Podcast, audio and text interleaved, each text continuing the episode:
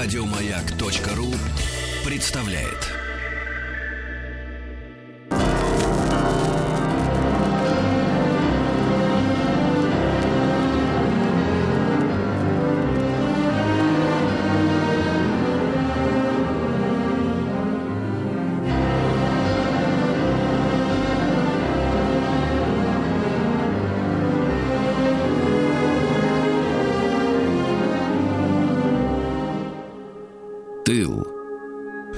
Нашем эфире, друзья мои, традиционно раз в неделю э, в канун Великой Победы, юбилея, э, специальный проект «Тыл» о промышленности, о людях, э, которые обеспечивали возможность нашей армии побеждать.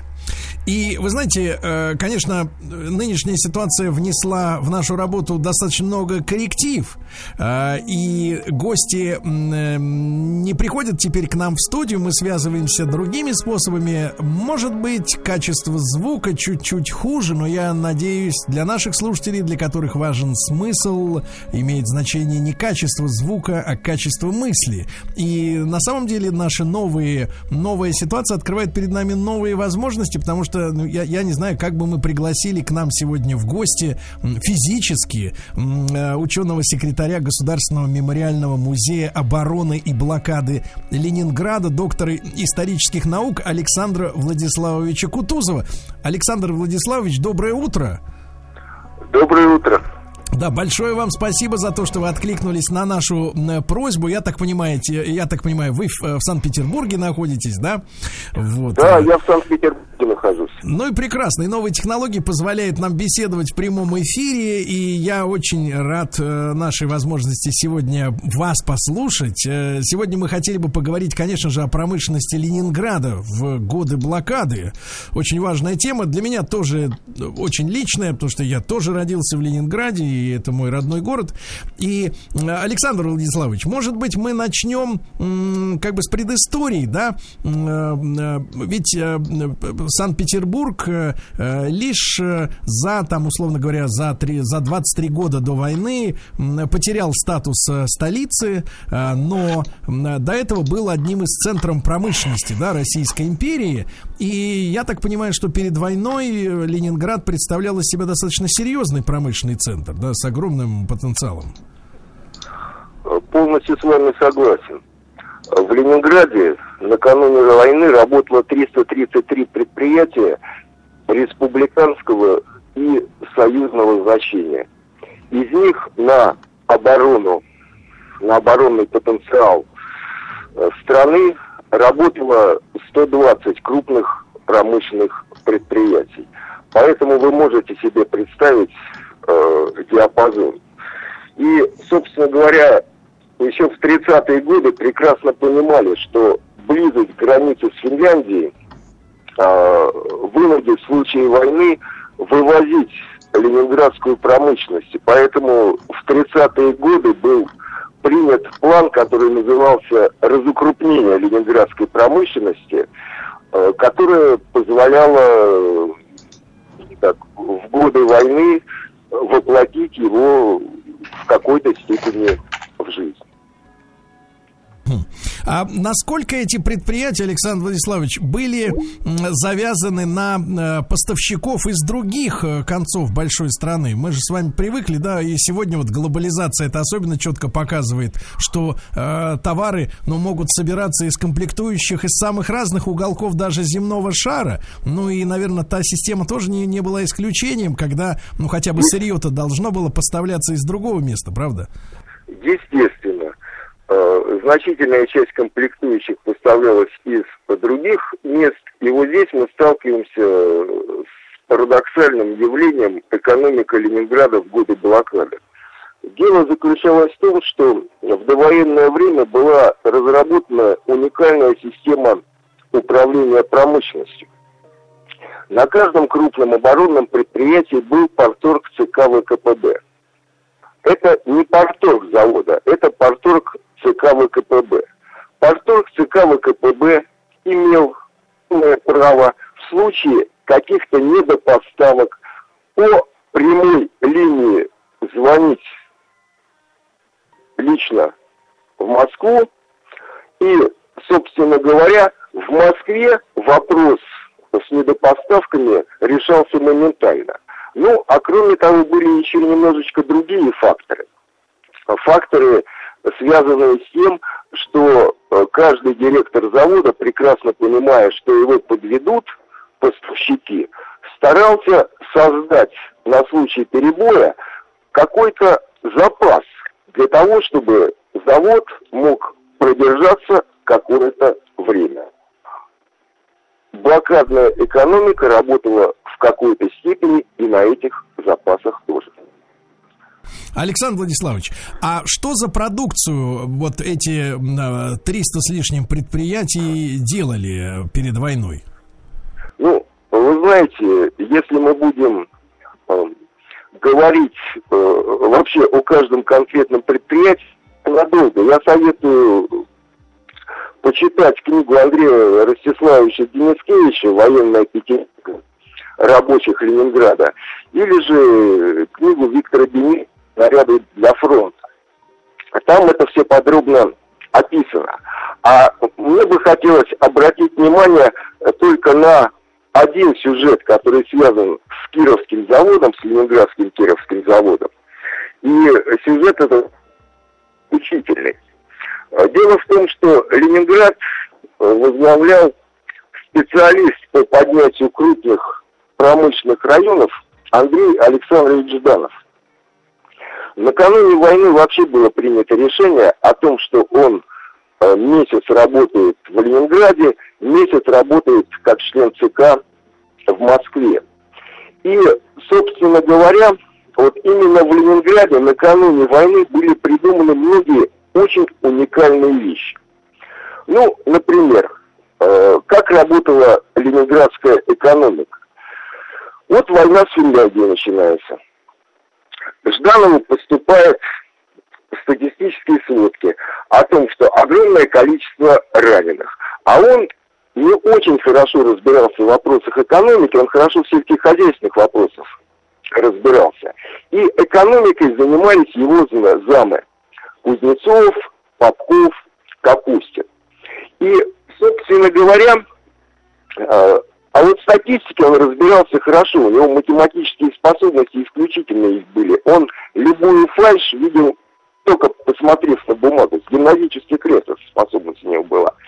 И вот огромное количество раненых начинают разбираться в причинах. Выясняется, нету миноискателя в Красной Армии. Тут же дается поручение разработать миноискатель, за сутки разработан миноискатель, и через трое суток он начинает поступать в войска. Вот по такому принципу работала экономика Ленинграда в годы Советско-финляндской войны. И впоследствии этот принцип будет принесен и на Великую Отечественную войну. Александр Владиславович, ну это фантастика. Меньше чем за неделю сделать уже не то чтобы образец, да, но промышленное изделие, которое идет в тираж. Это, конечно, фантастическая история. Как вам кажется? Я напомню, что с нами на прямой связи из Петербурга, из Ленинграда Александр Владиславович Кутузов, доктор исторических наук и ученый-секретарь э, Государственного мемориального музея обороны и блокады Ленинграда. Вот, Александр Владиславович, а роль личности в организации всех этих э, процессов, она выходит на первый план, или же система отбора кадров э, была решающей? Почему так много людей оказались на своих местах э, со своими выдающимися способностями? Вот как вы это оцениваете? А вот смотрите, в чем дело. Дело в том, что мы говорили с вами о порторгах ЦК ВКПБ, да? Почему порторг ЦК ВКПБ обладал такими огромными правами? А по одной простой причине – он был уважаемым специалистом вот именно в той области, там, в той специализации, куда его назначали. Он моментально видел слабые места. Или же э, другой момент. Э, вы поймете, почему я говорю э, значит, о э, значении личности в истории. А момент этот связан очень. Э, вот, например, в год блокады. Как работала э, та же самая э, медицина? Кузнецов, это заместитель Андрея Александровича Жданова, Алексей Кузнецов, вызывает себе э, главного санитарного врача Ленинграда, профессора Машанского.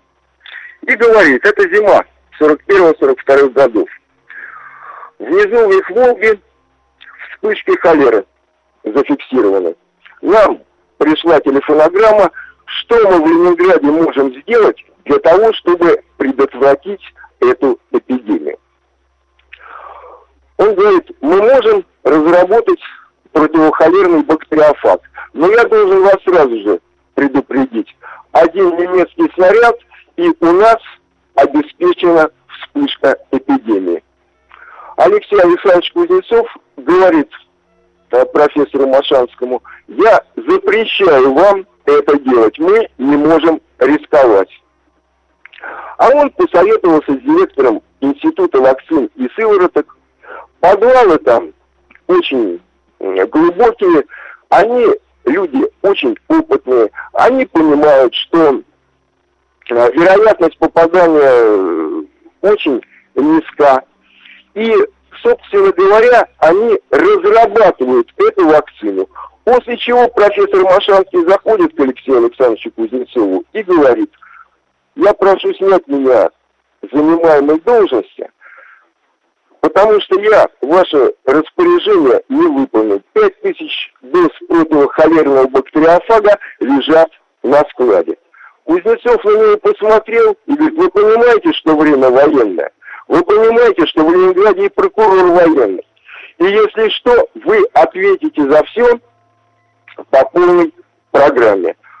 А потом рассмеялся и говорит, вы знаете, на вашем месте я бы поступил точно так же. И после этого момента его очень зауважал.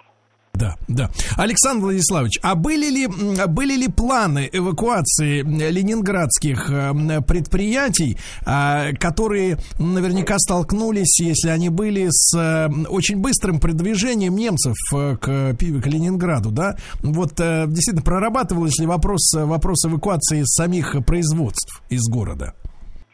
Вы знаете, все прекрасно понимали, еще накануне войны, что Ленинград, его геополитическое положение такое, что, э, возможно, придется вывозить промышленность. И более того, эти планы, которые существовали, вступили в действие сразу же после начала войны. И когда э, уже в июле месяце из Ленинграда выводили э, производство э, танковых моторов, то есть враг еще не подошел, а уже вывозили – и проблема-то заключалась в том, что в доблокадный период э, никто не мог предположить, что угроза будет исходить от Германии. Все планы разрабатывались на тот случай, если угроза будет исходить с территории Финляндии. А кроме того, тогда господствовала доктрина Дуэ. Это итальянский э, генерал, который э, предложил э, уничтожать города э, с помощью воздушного флота. Это была очень популярная доктрина, и она в годы Второй мировой войны внедрялась в жизнь всеми странами, без исключения практически.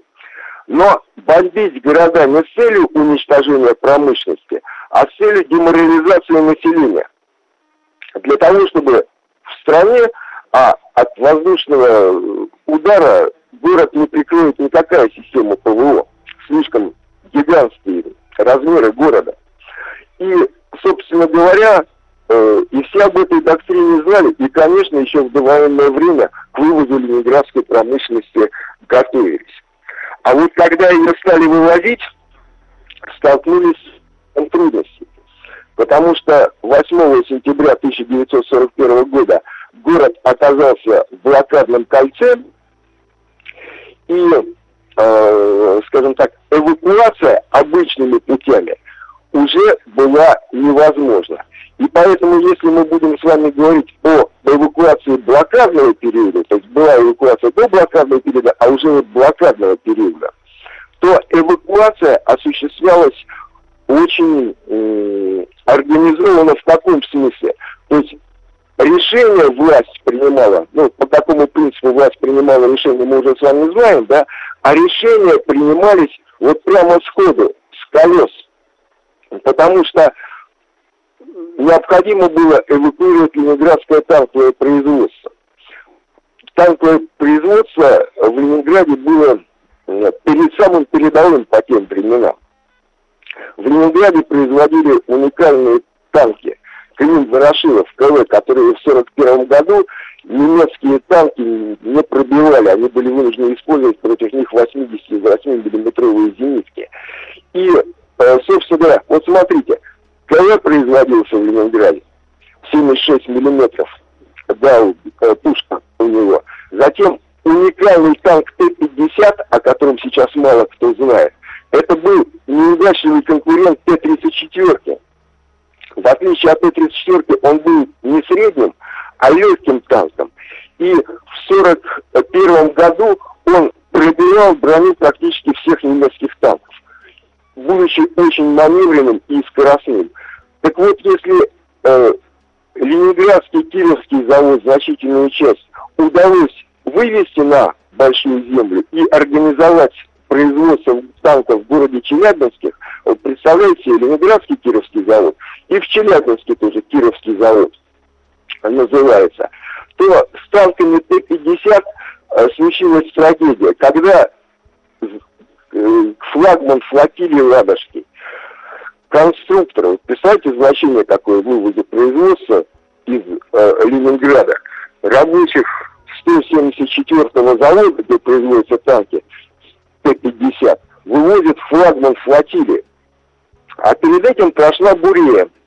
И она везла порядка 300 женщин и детей. Так вот, конструктору не повезло. Немцы бомбили очень точно.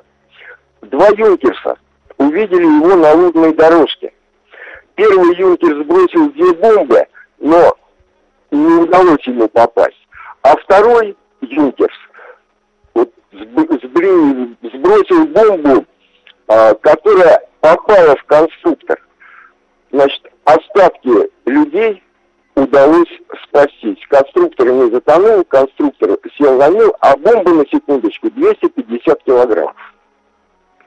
И вот уже после этого события наладить на большой земле массовое производство танка Т-50 не получилось. Александр Владиславович, что... да, Александр Владиславович, мы сейчас уйдем на, э, на новости половины часа, новости спорта. После них обязательно продолжим наш разговор. Александр Кутузов, доктор исторических наук и ученый-секретарь Государственного мемориального музея обороны и блокады Ленинграда с нами сегодня в нашем проекте «Тыл».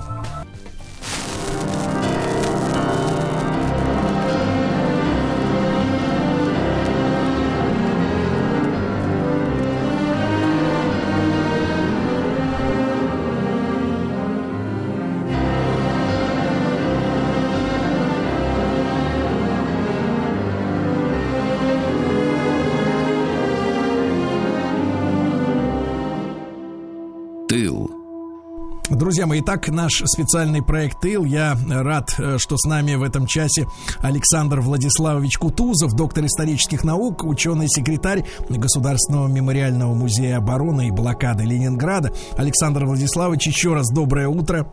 Спасибо вам. Да, и вот вопрос, который э, следующим хочу вам задать. Э, вот из тех предприятий, действительно важных, оборонных, которые оставались в городе во время блокады, какие, вашей точки зрения были самыми важными, э, самыми такими ключевыми, и что они производили в годы блокады? Вы понимаете, все предприятия в годы блокады были важными. Но с моей точки зрения, одним из самых важных предприятий это был Ленинградский металлический завод. А почему Ленинградский металлический завод? Потому что эвакуация танковой промышленности в Ленинграде проходила не только э, на Большую Землю, она проходила и внутри города. Вот вы как ленинградец представляете себе, сколько было от передовой до Кировского завода. Да там слышно было, как наши идут в атаку, кричат «Ура!», и немцы идут в атаку, тоже кричат. И все это на Кировском заводе слышно. Когда в городе запустят трамваи, а весна в Ленинграде начнется с того момента, когда запустят трамваи в апреле, э, трамвай, который будет ходить э, к Кировскому заводу, ленинградцы шутливо прозвали «Жди меня, и я вернусь». Чувство юмора э, в какой-то степени спасало Ленинград. И э, вот когда немцы стали подходить к окраинам города, Кировский завод стал подвергаться обстрелам. И поэтому танковое производство было перебазировано вначале на Ленинградский металлический завод. И туда приехали кировцы, и они сразу же стали вести себя не как приехавшие в гости, а как хозяева. Они точно так же себя будут вести и когда в Челябинск приедут, а, налаживать там танковое производство. И, собственно говоря, э, все необходимое было вывезено на Ленинградский металлический завод, и производство танков на Ленинградском металлическом заводе э, продолжилось. Друзья мои, э, друзья мои, Александр Владиславович, сразу после э, короткой рекламы, короткой рекламы мы Хорошо. вернемся, мы продолжим наш разговор. Александр Кутузов, доктор исторических наук, сегодня на прямой связи из Санкт-Петербурга, из Ленинграда.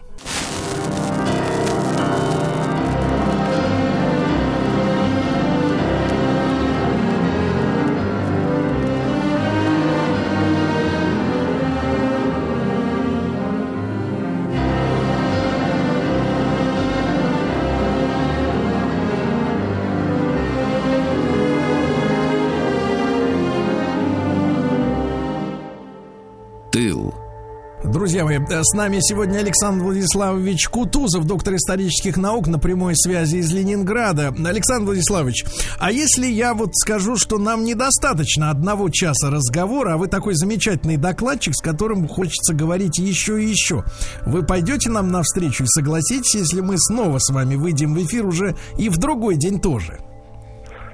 Я думаю, соглашусь. И знаете почему? Потому что сейчас мы с вами делаем совершенно новую форму работы. Дело в том, что в высшей школе сейчас все перешли на интерактивную систему обучения, а мы с вами параллельно с тем, что охватываем огромное количество людей, мы еще студентам вузов читаем лекцию о специфике работы государства в военное время, за что я лично очень благодарен. Да. Да, я очень рад, Александр Владиславович, несмотря на то, что между нами 700 с лишним километров, может быть даже 800, э, чувствую, чувствую себя на одной волне с вами, да, это очень приятно. И, Александр Владиславович, но тем не менее, вот э, э, у нас есть еще несколько минут в этом часе, да, вот вопрос, а, а, а сколько, по вашим данным, по данным Государственного мемориального музея обороны и блокады Ленинграда, жителей, ну а вместе с с работников, естественно, предприятий оборонных во время блокады в городе оставалось? Вот какое число было людей? Вы знаете, я сейчас не готов ответить. Это очень, это вот очень правильно, потому что э, действительно профессиональный человек э, не может э, на обум говорить, называть цифры какие-то, да. Но по вашим ощущениям, вот именно на, на производстве сколько людей оставалось заняты? Вот какое число работников продолжали, несмотря на все ужасы, трудиться каждый день? Вы знаете, э, дело заключается в том, что в разное время было разное число работников. Когда был голод, э, естественно, и количество предприятий э, снижалось. Когда были перебои с электроэнергией, происходило то же самое. Оставались только ну, наиболее важнейшие предприятия, от которых ну, зависела оборона города. А потом, по мере того, как ситуация увеличилась, э, предприятий становилось все больше и больше. А вот, более того, значительная часть промышленного потенциала Ленинграда была выведена на Большую Землю, где, собственно говоря, и трудились.